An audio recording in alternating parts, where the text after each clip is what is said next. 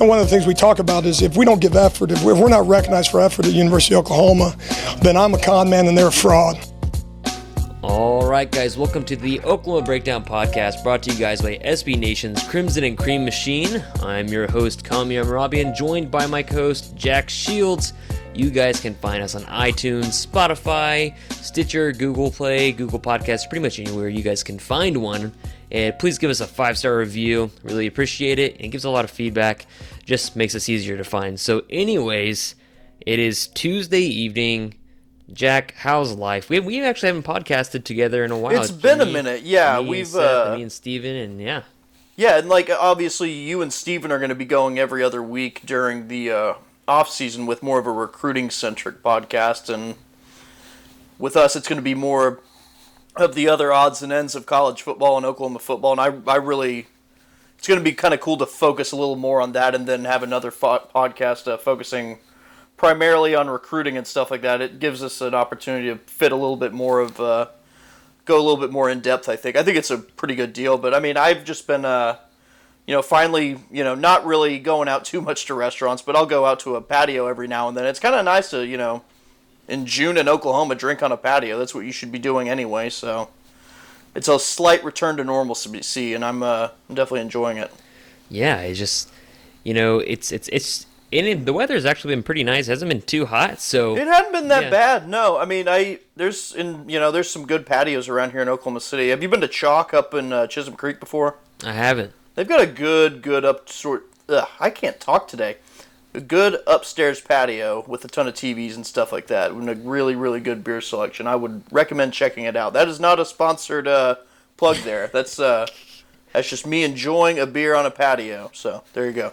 Yeah, it's it's just it's been a nice time to kick back and kind of like just do whatever, get back to your grassroots sort of thing. Like just in the next couple weeks, you know, I'm having my birthday, and typically we have a bunch of family get together or do whatever, and instead, uh, me and my fiance and a couple of good friends are probably just gonna go out to uh, Eufaula and just shoot the shit. Um, and then I've been I I'm, I started reading actually the I've been reading a lot, but I started reading the book that the movie Friday Night Lights was based off of, and it's to, like I'm.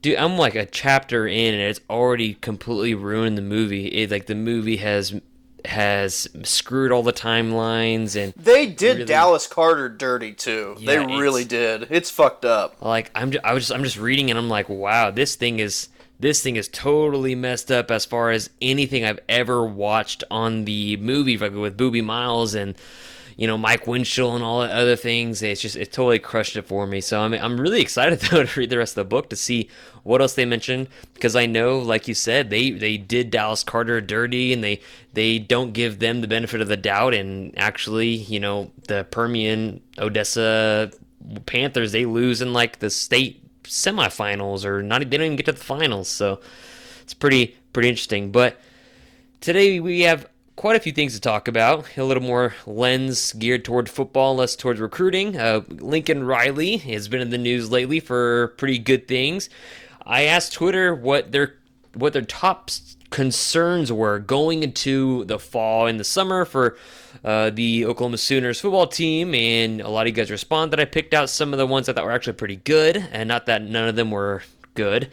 Uh, we've got some big questions for us, uh, some p- position battles, and then just some summer ball stuff, and then just some other general things. So, getting onto Lincoln Riley, he really has been like the anti Mike Gundy as of the last since ever and like it, it's been even more prominent without a lot of sports going on where anything that you say can make a headline anything you say is going to be amplified and lincoln riley of course supporting his players uh, a little bit different than mike gundy um, of course nobody has to make weird apology videos uh, adapt their players up in an awkward fashion and makes several other videos.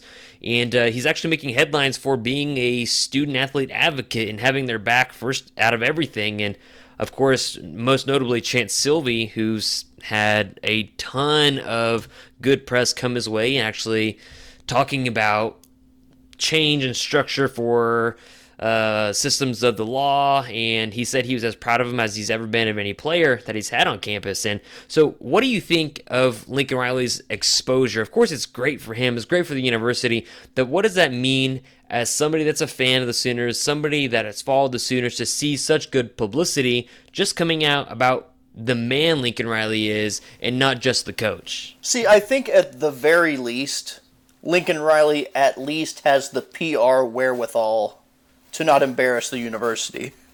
And I mean, how grateful are you of that? I mean, you see what's going on at the school up north with that rube from Midwest City. I mean, I Oh my god, you're rude. he is a rube. I mean, come on. It- It's Like the thing, the first thing I thought was Mike Gundy. I, I think I tweeted out. I said Mike Gundy has no ability to read the fucking room since forever. How, like, how can you be that just like absent-minded and dull? Like how can you? people How can you do that? around here keep giving him the benefit of the doubt, guys? He has shown you who he is. Several times. Now, I believe me, I I believe that he can grow as a person and all that stuff. I think there's an opportunity for change here, and like if you read that uh, Yahoo article that just came out, which by the way, that's rough. a little damning, um, does not shed a good light on Oklahoma State football and the culture that uh, Mike Gundy has cultivated up there. yeah, it's bad. But you know, it's ugh. like I, I was reading through it actually about like 45 minutes ago not that long ago and of course the headline was you know it's more than just a shirt and i was like okay i'm really intrigued by this and then they get into like talking to current players former players and of course they say sources that aren't gonna they're not gonna you know extrapolate those sources of course and they just talk about you know the issues with the guy that had his heart stop beating and Gundy not knowing They his kept- players' names. And, well, they and kept they practicing. kept they kept practicing while he was getting chest compressions. I Yeah. mean, Incredible. what? yeah, I just like just a lot of damning things in that article, and you're just like, oh my gosh, like how in the hell? And it and it takes me back to, and I asked a couple buddies about this just like ten minutes ago. It takes me back to when uh, OSU was talking about, or not OSU, but Gundy was talking about leaving to Tennessee, and OSU they were going to do a lot of things to try and keep Gundy. And I'm just thinking, wow, just is this more of a you definitely were not going to be able to find a coach that was going to be able to keep you on the map as well as I mean, historically speaking, he, he has Yes. brought them unprecedented success, and that's what I'm saying. It's just it's or at least unprecedented sustained success. Success I mean, they've had some good drug. teams before him, Yeah. but I mean, consistently reaching 9, 10 wins. I mean, that's that's different for Oklahoma State football for sure, and, And- you can't take that for granted. But now with all of the attention that he's bringing to the university, I mean, I wouldn't be surprised if someone courts him that they would say, "Hey, you know, knock yourself out." and on the cusp of a season that He doesn't have really the leverage that he used them. to have. Yeah, and it's just and it's just goes back to success being one hell of a drug for OSU after, you know, there's a powerhouse an hour down the highway in Norman. And so they don't want to go back to that because Mike Gundy for all the things they he's done for them has made them he's made them relevant. And that's something that man, that Yahoo article punched him in the gut like talk, talked about all, all the things that players uh, had said about him and the issues going on. And Basically, being distant from his team and not knowing Yeah. a lot of names and, And stuff saying- like that, and and like- not being able to foster any personal Yes. relationships because of how distant he was. I mean, that's uh, like that, that's he's, not something you expect of a younger coach. Like you, you hear about that with you know older coaches. You know, you'd Mm-hmm. hear about that a little bit with Bobby Bowden and stuff like that when he was in his later years. I mean, he's not going to know every player's name. He doesn't have his hands on the program the way that uh, a lot of younger coaches do. But for a guy who, I'm trying to do the math here. Is he 50 now? something like that. I don't Yeah. know I think he's over 50 now because he was 40 in 2007. When the rant happened. Yeah, so I guess he's got to be 53 now. But anyway, that's still a relatively young and spry football coach. I mean, you should still you should have a better grasp of what's going on in your program, but it's a little odd. Yeah, and that the article said, you know, he's been developing this persona and he's like an ego maniac. yeah, there, there, like, there's oh a cult of God. personality there for sure. It's it's a whole bunch of yikes dog in that article, but I would recommend everybody reading it. But yeah, it's pretty intriguing. And so then you look at the coach, you look at Lincoln Riley and Norman, and see the cult, the culture that they've cultivated there. You see a You lot never hear a single bad thing about him from Yeah. current players or former players. and like Zach Sanchez came out and was like, you know, when all the SAE stuff went down 2015, Lincoln Riley, although new to the team, hopped on with all the players, supported everything they, they wanted to do. And Zach have- Sanchez is not a guy who's been afraid to call people out on their bullshit in the exactly. past. So you know it's real. And so you just, as a Sooner fan, as someone that follows Oklahoma football, you have to really appreciate how Lincoln Riley has held himself, how he's been able to connect with his players. I'm sure he knows all of his players' names, or at least at least all his scholarship players. And it's it's just Yeah, like you can't expect him to to know me. every walk-on's Yeah. name, but yeah, it's yeah, pretty I- pretty unreal. yeah. And much so better grasp there. now we're sitting here at the end of June, waiting, and a lot of players are actually already in Oklahoma, and um, waiting for all of them to return. And, And some masse. coaches are now on campus. Some are beginning their quarantine, but Yeah, they're on campus. I know a lot of them are holding like Zoom calls, and a lot of them are probably going to go through like you know like how to I don't know reach out to recruits again and yada yada, uh, just on campus. But yeah, July first, so basically in a, in about a week. And I'm just really curious to see what's going to happen as far as all the COVID stuff. And then, like, you got to deal with the amount of people coming back. And there's likely going to be a period of wait time of quarantine once they get back to Oklahoma. So you don't we don't even know when the official date they actually start practicing, but I know a ton of people are incredibly excited, incredibly, you know, just like really really waiting and forthcoming as far as what they want to accomplish this season and you know we'll talk about that later but the season is going to be a really really interesting bag of tricks i feel like it's not going to be I think it's going just like the NBA, I think it's going to be something worth noting as experimental in 2020, just like anything else that's gone down this year as a means of the virus going on, especially in Texas. But one of the things that I reached out on Twitter to a lot of Oklahoma fans, uh, I said, you know, what are your what are your concerns? What are your top concerns going into the season? And of course, a lot of them said COVID, uh, the the virus, and, and suspensions. And so, since those are things that were already on the dock, and some things that were very very apparent, you know, COVID. Yes, we're terrified. We're not really terrified. We're just we're just like, wow, this would would really be awful if a player caught this, and not just for like, oh man, they can't play for two weeks. That's a really shallow way of thinking about it, as more as of a health pers- health stance perspective to those players. But so, just looking at a couple others, and one one person named Rowdy Duyard, I think I spelled it right. Their at is mine. My ID says Rowdy D. That's uh that's fantastic. He actually had three concerns, and I thought they were pretty good.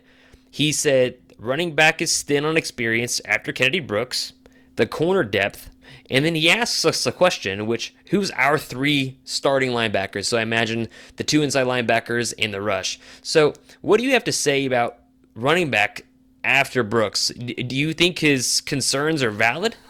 while they're valid, they will be sort of alleviated by the fact that there are 75 combined offensive line starts returning this year. That tends to make things a little bit easier for running backs. You know, and Kennedy Brooks, I mean, obviously he's going to get the lion's share of the reps, but I mean, you've got Marcus Major, who obviously has been promising. He was going to play last year if he hadn't gotten hurt. Mm-hmm. And then you've got uh, McGowan, who obviously is getting rave reviews. You've got TJ Pledger, who has plenty of experience He changed his number too. he changed his number, number five. I mean, that's that's a, that's going to be a good look. But um, and you know, Ramondre Stevenson eventually will be back. So and Ramondre is very good. I Yeah. mean, he's the uh, kind of the Some might say he's the best to- running back on the on I- the on the roster. He's I'd say he's the most physically gifted running back on the roster. I will, yeah, definitely, and he's great out of the backfield as a receiver as well. I, I, I was watching uh, when I when I work out in my den. I watch typically uh, old Sooners games, old football games in general from the NFL, and then maybe some basketball highlights. And I, I caught the 2013 uh, Notre Dame game in South Bend eh, with Damien Williams, and I I often think about what Damien Williams could do in a Lincoln Riley offense. Oh my God, it would be unreal what he could do with a Damien Williams, a guy that's physically Damien Williams and uh, Trey Millard. Trey Millard and Lincoln. What would Lincoln Riley do with him? just Good so, grief. so much. It's just you look at Damien Williams, how how physically gifted he was, just like in stature. You look at the speed he possesses, the muscles he possesses, the the the hands he possesses to play in a Kansas City Chiefs roster that he got robbed of the MVP of the Super Bowl. He did get robbed, absolutely. and I, I and I'm a Chiefs fan. And I love Money Mahomes, but Damien Williams MVP for sure. Yeah, That's So who it should have been. I just, I just think about him and uh, I think a lot of players that could have played really well into Lincoln Riley. Uh, like a Josh Norman, like we've said before, like in Mikey Henderson is a name that I, I thought of for a thing that we'll talk about later. But, you know, running back, anything offensive for the Sooners, I think should be put to bed after what you saw last year. You don't, you, Jalen Hurts anywhere else in the country does not go from completing 59% of his passes and 63% of his passes to completing 71 or 72% of his passes anywhere.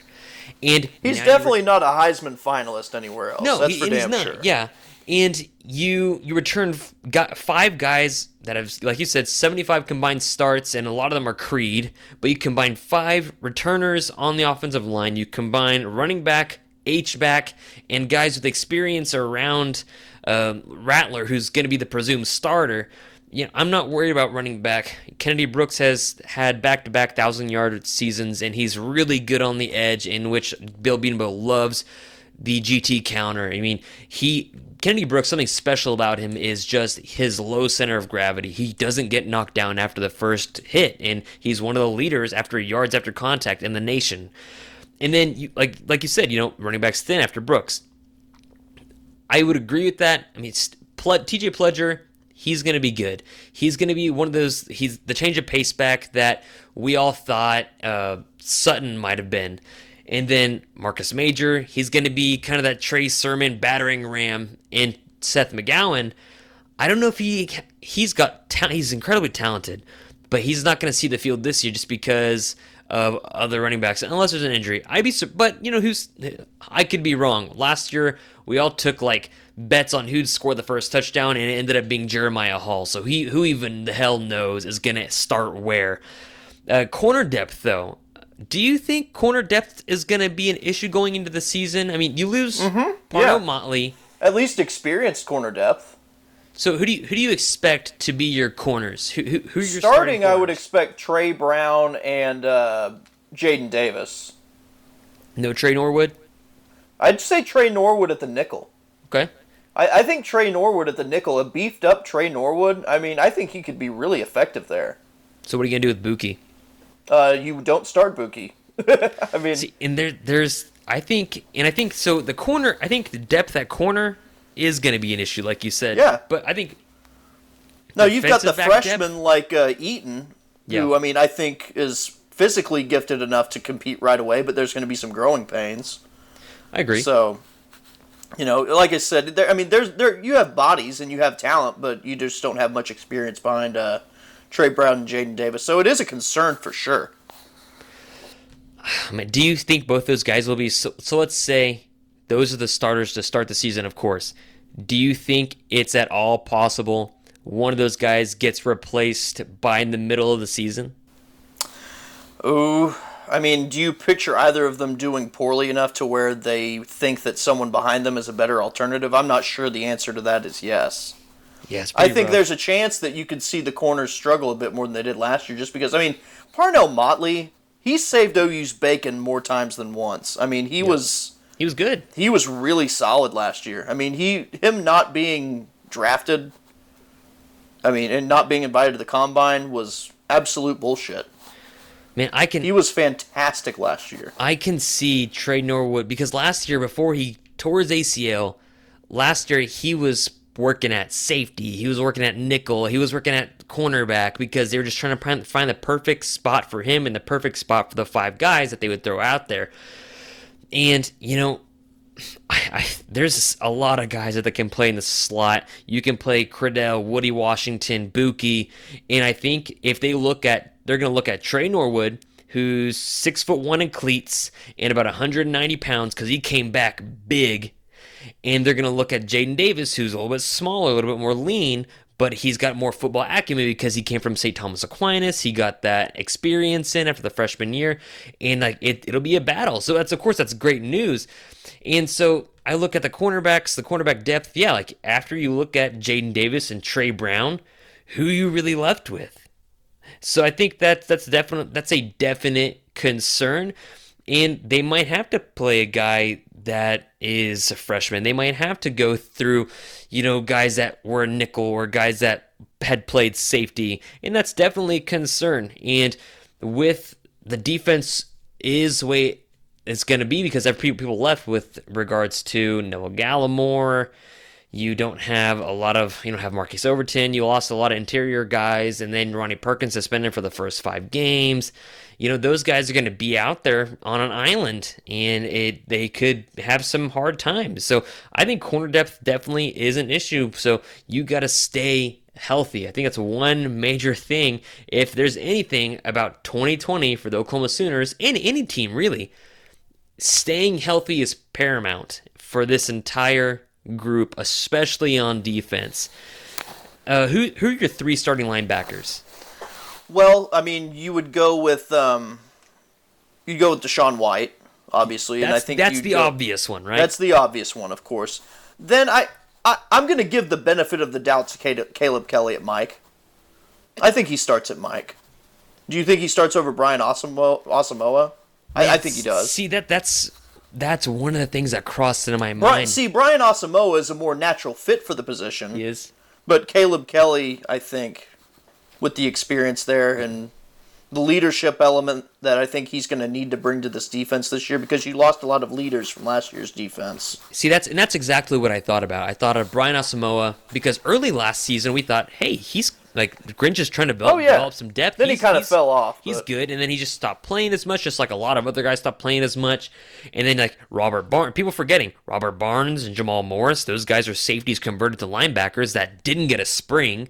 And then so I look at Brian Asamoah, and I'm like, man, if he had a spring, he might actually have some legitimacy there. But then at the same time, I'm reminded by the fact that Caleb Kelly came back from an ACL tear and in games that it the game was on the line still. TCU, Oklahoma State a couple times, uh, L- no, not LSU, no. Uh, but the big, the big the Big 12 title game, Baylor. Caleb Kelly was in there on very important snaps, playing inside linebacker. He was there on the field, not Brian Asamoah. So that tells me he's going to be your starting Mike. I, I, don't think there's any way around him not being the starting Mike because if they really respect him that much and he's had an off season, an extended off season, if you will, to rest his body, get his knees right, try to feel comfortable on that, uh, he, it's got to be him.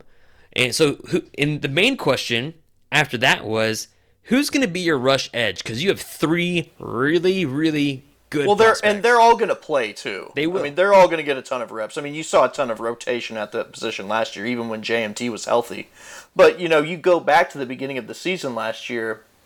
JMT was the surprise big time contributor. He was really good. He set the edge. He well. was great. He was fantastic. And then you saw a little drop off after he got hurt.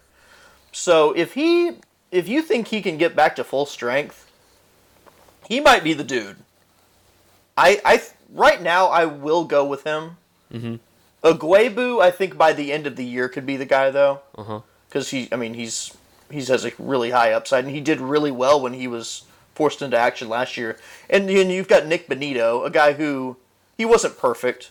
Sometimes the position was a little deficient when he was in there, but he also made a lot of huge plays. He and got the, uh, he got a lot big, better as the year he went on. He did. The Big Twelve championship game, he had a he had a fantastic game yeah. against Baylor. Um, both times. Yeah, both times he had a fantastic game. But like, uh, yeah, I, I'm I'm not too worried about the rush edge position. I mean, it's you have experienced depth at that position. That's one of the few positions on defense where that's really the case this year. So yeah. I'm not too worried about the rush edge position. Although it will be interesting to see who gets the most reps. Yeah, I think I think honestly who gets the most reps by the Texas game will be Nik Bonitto, who changed okay. his number to 11, by the way, since Bruno nice. Motley Very left.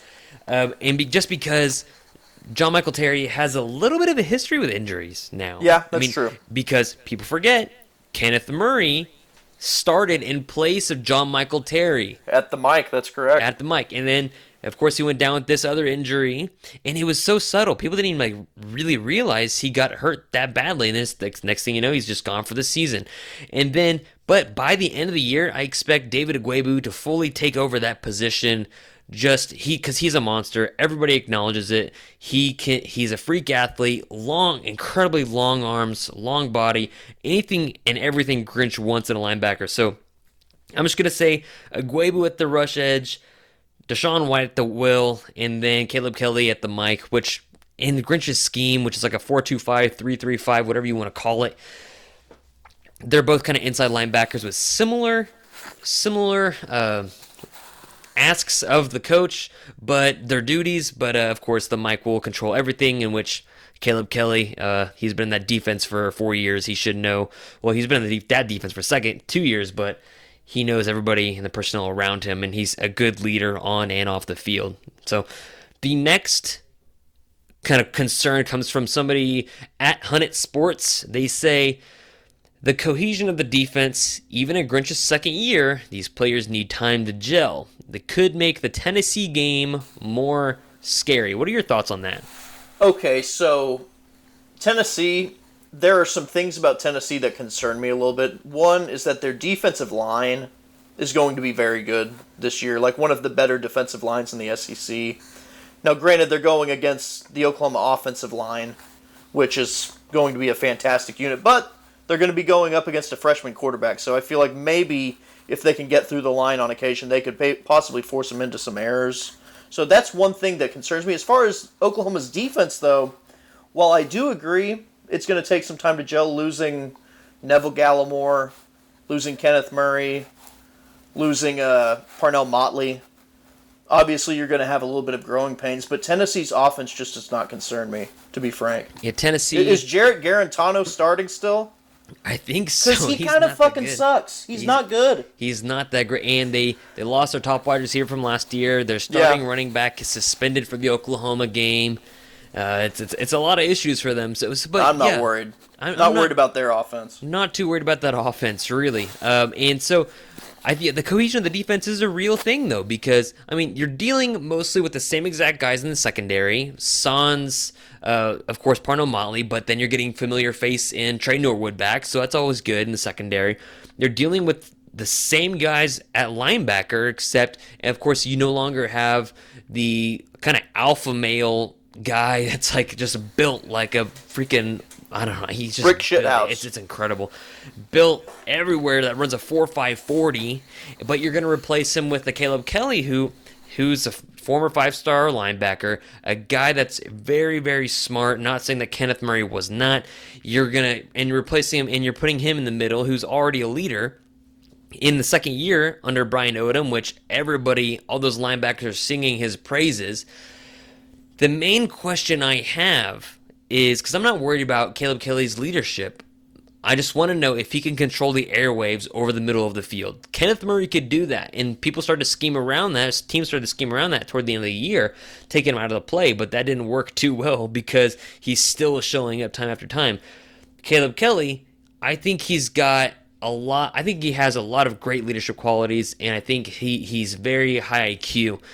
And I think about not necessarily cohesion of the the back seven or back eight, whatever you want to say, because the linebackers where they fit.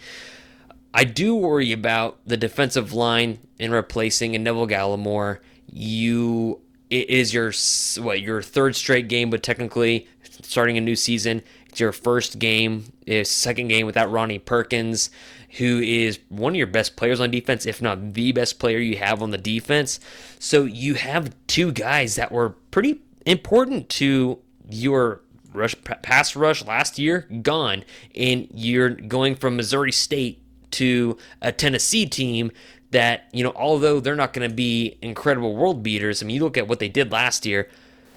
They play. They, they, they want to brag about how they they they finished the season. If you a, look at the schedule down the yeah, stretch, they want to brag about oh we finished the game, season on a six game win streak, and it was just a bunch of shit teams, and then anybody they played worth a damn they got just waxed and, and it just and it so it's not like Tennessee's the world beaters. I would expect the same outcome, honestly, when they came to Norman earlier with Trevor Knight at the helm. I would expect that same kind of situation going on. They're good, but they're not great, especially in Norman.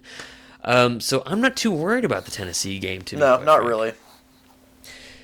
And then another one, which is the question that everybody that everybody always has a concern about he Miles B says, "I want this year to be the year we don't lose a regular season game because that Oklahoma seemingly it's unbelievable since yeah, 2000 and It's an five? inevitability. Every time I do my preseason predictions, I'm like, I don't know where this one loss is going to happen, yeah. but it's going to happen somewhere. So I'm going to throw a dart at the board. loss. Yeah, if you would have asked me last year if Kansas State would have been that game, I told you you were crazy. Yeah. I mean, I I, I like many other people put on my ballot that they were ninth in the Big 12 preseason. It's incredible.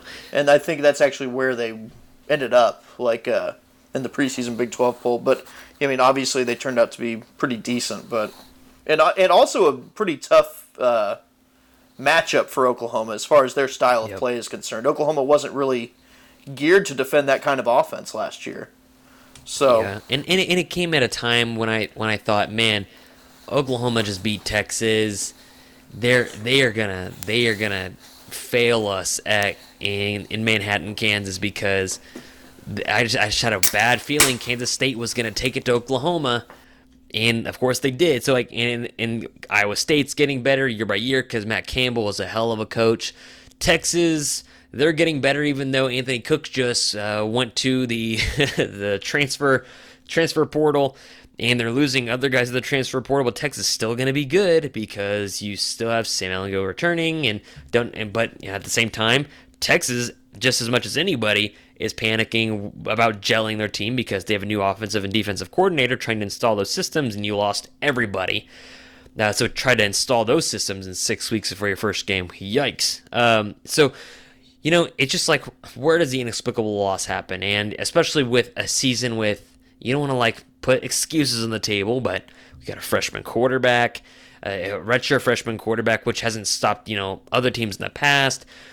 Um, and then you you've got you know you're replacing the quarterback of your offense and the defense. You're losing your Mike on defense too. So it's like man, you know, it, OU is a powerhouse. OU is a blue blood. They're expected to win ten games a year at least. And so this he doesn't want to be this year to be the one to lose a regular season game. Do you think Oklahoma's going to lose a regular season game? I think if there's any year where that's not really the case, I'd think I think there's a shot this year that they actually run the table, honestly. Just because I Bedlam, well, here here's the thing though. They might not face like a true road crowd this year. You know what I mean? They might not play in front of fans this year, or not very many fans. They're not really going to face a weird hostile environment or anything like that. So, but then again, some of these weird losses have happened at home in the past, so you never really know. Iowa State can be pretty rowdy. They Iowa, yeah, exactly. But yeah, they're in, but you're not going to have to deal with that probably. Yeah, and you might ha- you might have their Red River Shootout in Norman. which would be incredible at its finest because you know next year that's not going to be the case. Oh no, of course not. But so, but but yeah, I don't. Yeah, I, don't I mean, as far as games on the schedule that I mean could trip Oklahoma up, I mean Iowa State will be tough. Because Texas, don't, don't, you can lose to Texas any year, even when Texas is, you know, shitting the bed in a season. They have the talent to show up against Oklahoma and give them a run for their money. At least you've seen it happen in the past. You saw it in 2013 yeah. and you saw it in 2015. Doesn't Oklahoma, Oklahoma had a better team both years, but yeah, doesn't Oklahoma have the other I guess you might say the best teams other than themselves on schedule back to back to back Texas, Iowa State, and Oklahoma State? Let me look. Because Texas, because well, I, I, think it's uh, yeah, I think that might be correct. Because Oklahoma yeah, State was yeah, Texas, Iowa State, and then yeah, I think that's correct. So that could that could be pretty daunting, but I mean, we'll we'll see what happens, you know. But what is your biggest question heading into summer ball? Oh, heading into summer ball, I, th- I, think it's some of the position battles we've been talking about. I mean, who who steps up at a a defensive tackle? I mean, it's probably Perrion Winfrey. Mm-hmm. You would think, and also the position battles along the offensive line. That's one thing that comes to mind. I mean, with limited practice reps through the offseason, does like coming into this season before COVID nineteen, I thought you know Stacy Wilkins was a shoe in Yeah. to take the left tackle spot.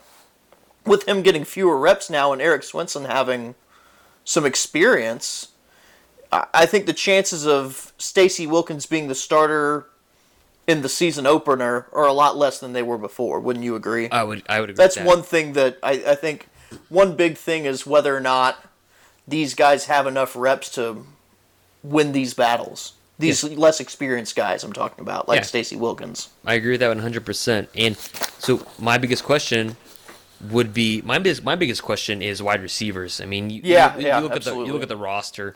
So many, so many injuries. I mean, You, you look at the roster. You've got injuries to, of course, Jadon Haselwood, who was a guy that played a lot of snaps last year. People don't realize how often he was on. I mean, I thought he was going to break the world this year, and it's you know not going to happen, unfortunately. and yeah, and so you don't have a Jadon Haselwood, and and he Theo Howard, I mean, is a question mark as well. Theo so- Howard is probably going to play in some circumstance when he's healthy. Obi, Might be Obi- later in the year, Obi though. Obialo's not showing up till the summer, but he will likely play because of the depth. Oklahoma doesn't have a receiver. You've got oh Trajan Bridges, who's suspended for five games with Stevenson and Perkins, and so then who you really left with? I mean, and that's it's kind of the scary part because you can go and look at the receivers and you can say, oh my gosh, like they they kind of are hurting a little bit. So Depth wise, yeah. I mean, I, if you put together a starting lineup of receivers, it would be a very good starting lineup of receivers. You'd have Charleston Rambo, Theo Wease, and then in the slot you'd have either Drake Stoops or maybe Marvin Mims. And then in the uh, the tight end role, you'd have Obialo or Stogner or uh, you know whoever. So I mean, it's the, whoever starts is going to be pretty good in this offense, but depth, like you said, yeah, it's just going to be a major issue, which is not what we expected coming into the offseason. just just because you thought, oh, you're gonna have Jadon Haselwood. I mean, you saw all this attrition in the offseason Mm-hmm. of guys from the uh, 2018 wide receiver class, and you were like, ah, whatever. I asked, I asked this question. now you'd kind of uh, you'd kind of like to have a few of those guys in the current situation. I thought, you know, Mykel Jones. If he's still Yeah. if he's still still at Oklahoma, he's starting in the slot for OU right now. yeah.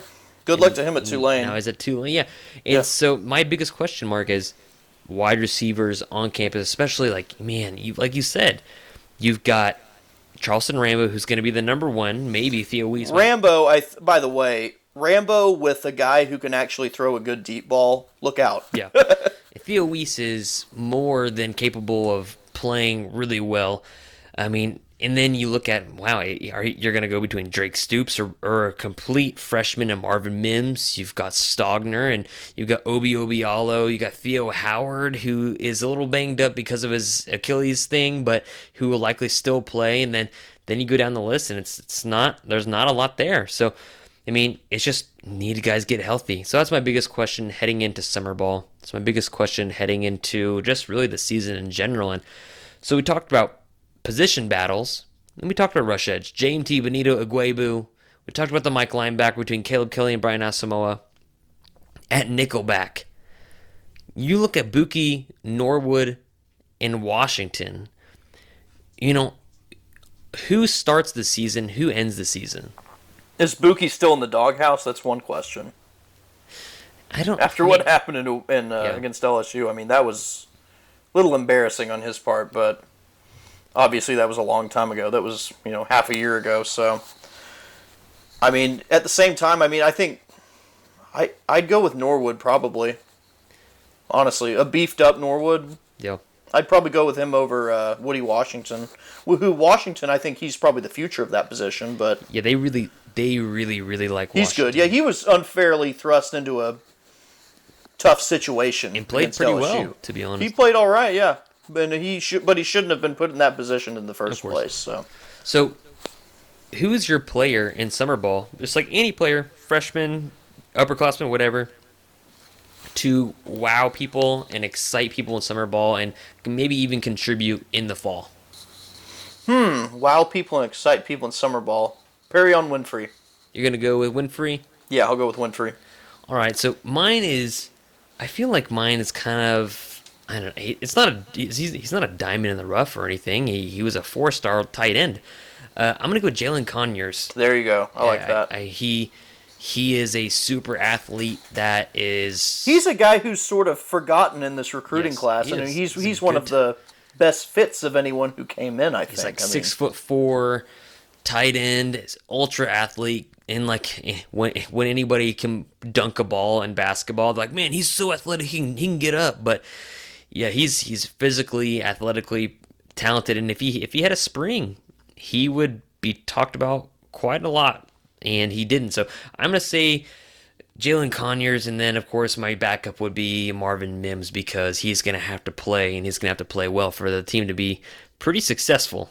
I mean, that's just as simple as it is.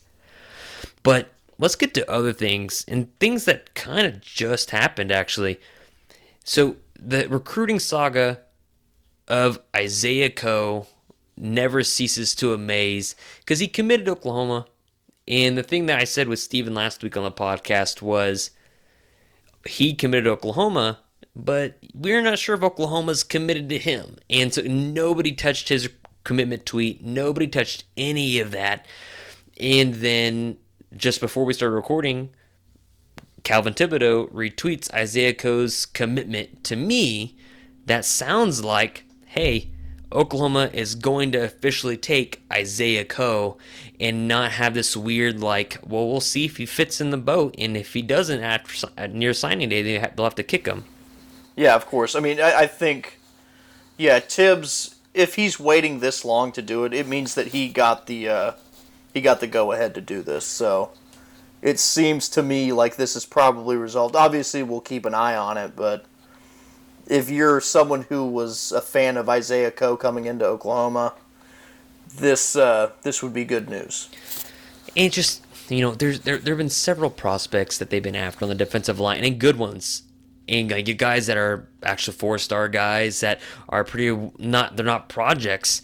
And so Tibbs retweeting Isaiah Coe, kind of giving legitimacy to his commitment because nobody tweeted anything. It was radio silence when he committed, and they were kind of taken aback by his commitment to go public you know, it, it was it was odd, and so his commitment tells me that they were maybe tired of waiting on somebody, or somebody started trending in a different direction. They said, okay, fine, you know, that's uh, that's okay, that's good.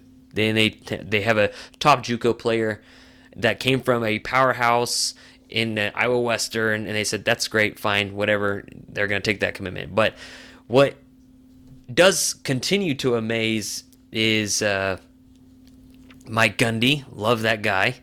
I mean, like, Mi- Mike, you know, we talked about it earlier, but it's just my question is, what what kind of culture or lack of culture are you building there? Where it was a really big idea, it was a really big moment for them to let for the Oklahoma State Athletics Department to let Chuba Hubbard wear a do rag on camera. That was a big Yeah, deal to that, that's uh, that's a little bit of yikes there. like, what does that even mean? Why were you not allowing that in the first place? You you and we you get the same question with Iowa.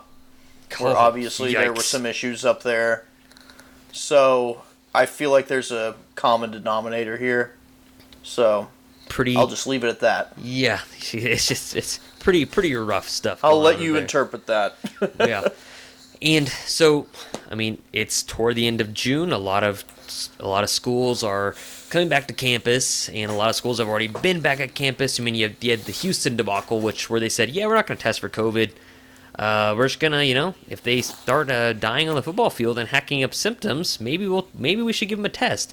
And then, of course, that just splattered in all of their face. And now Houston Whoops. is Houston is a is a major hot spot in the United States, let alone just Texas, for outbreaks of COVID and spread of that.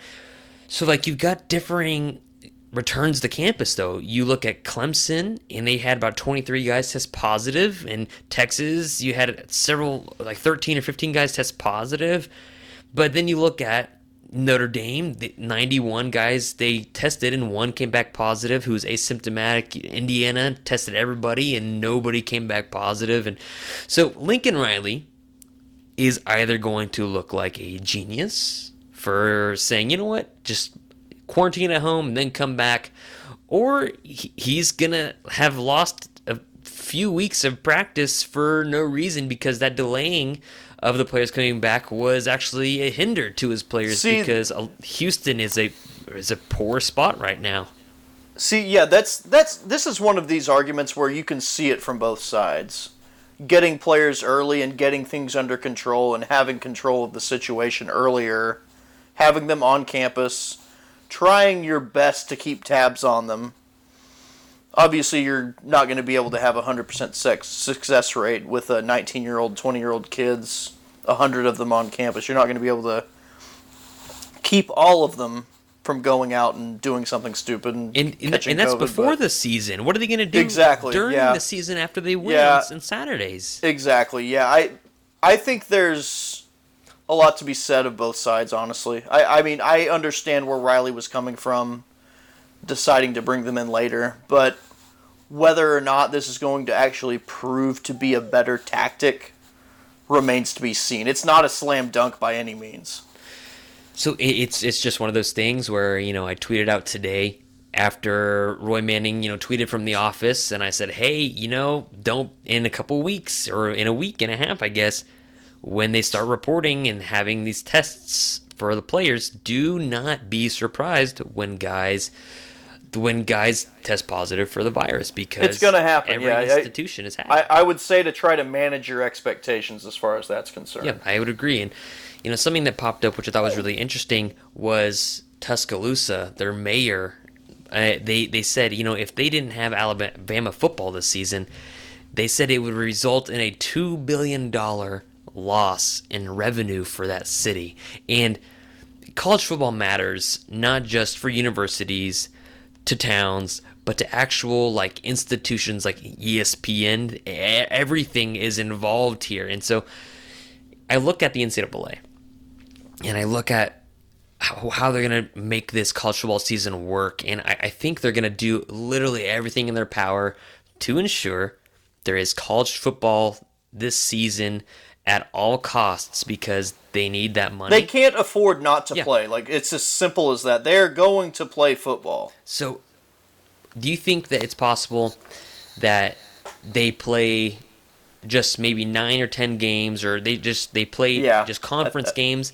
And I was thinking about which would which would more likely to be to happen that they play those nine games and then they just have just like in the 1980s they just named a national champion that was ranked Yeah, any one year previous to uh, Yeah. previous to 1998. Yeah.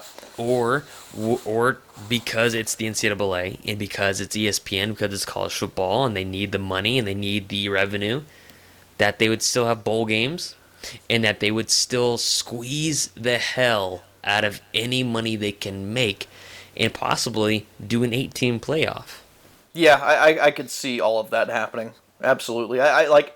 You would think that would playing all of these bowl games be necessary? No, but the TV contracts for those bowl games are enormous. Yep. I mean, you, you everyone makes fun of you know the amount of bowl games there are on television.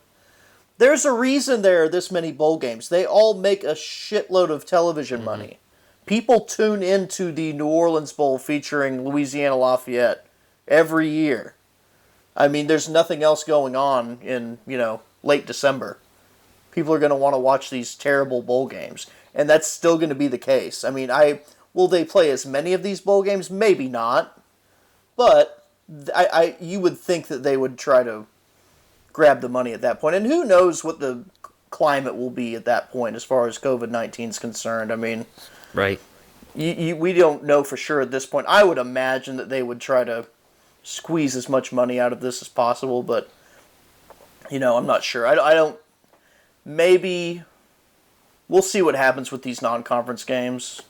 I would be willing to bet that they play all of these games. I just don't think they're going to do it in front of very many fans. And I, I know that the military academies they may not just play their games and I think Yeah, a lot that, of that's a different situation, but I think a lot of teams, especially like you know Oklahoma, of course, they're supposed to go to West Point, yeah, and I don't know if that even happens. I think maybe a lot this of year, a lot of OU fans were looking forward to that trip. Yeah. That's not happening anymore. and they they look. At least not for fans. I think that they might try to reschedule Army for a year down the road and try to put That somebody regional like SMU, Or Tulsa. Tulsa, Rice, New Mexico, somebody s- within borders somewhere somewhere like that just out of caution and stuff like that so i wouldn't i wouldn't be surprised about any of that so i mean you, would you support just like the nba is doing would you support the ncaa kind of toying around with the college football playoff and saying, you know what, it used to be four, but hey, this is an abnormal year. Let's Yeah, try. let's- absolutely. Let's, try six. Let's try to have two guys play in, or let's try eight, just to I, see what that. I'm not like. a fan of having more than eight, but I think eight would be a perfect amount because with eight you could have the five Power Five conference champions, and then you could have three at larges, one of which would probably be Notre Dame, Yeah. and maybe you would let one group of five team in there at the end or something like that. I think. I mean, I think that would be fun. I think people would really enjoy that. Yeah, I think. Plus, I mean, you would it would now. Granted, ESPN gets a lot of traction out of these dumb playoff debates, so you would kind of hurt ESPN in that regard Yeah. with midweek programming and stuff like that. But I I think it would be a slam dunk, honestly. Oh yeah, I, I think. I think I think a lot. I don't think I don't think anybody is saying, "Oh man, four teams is the perfect fit." I think a lot of people have said, you know, expand this thing to six, expand it Yeah. to eight. That way, the more football, the better. because I mean, you look at Ohio State when they beat Alabama that year, they weren't even supposed to be in. They were the fourth seed, and then they win the entire thing. So I think, and, and, and so you just look at a lot of other things, and you just say, you know what, maybe six is good, but if you just expand it out to eight and have everybody else, you know, play those games at like maybe a at a, that that are a higher seed play at their own site, and then you go down and actually play the actual bowl games for their semifinals or whatever. It might make it a lot more exciting, but who knows?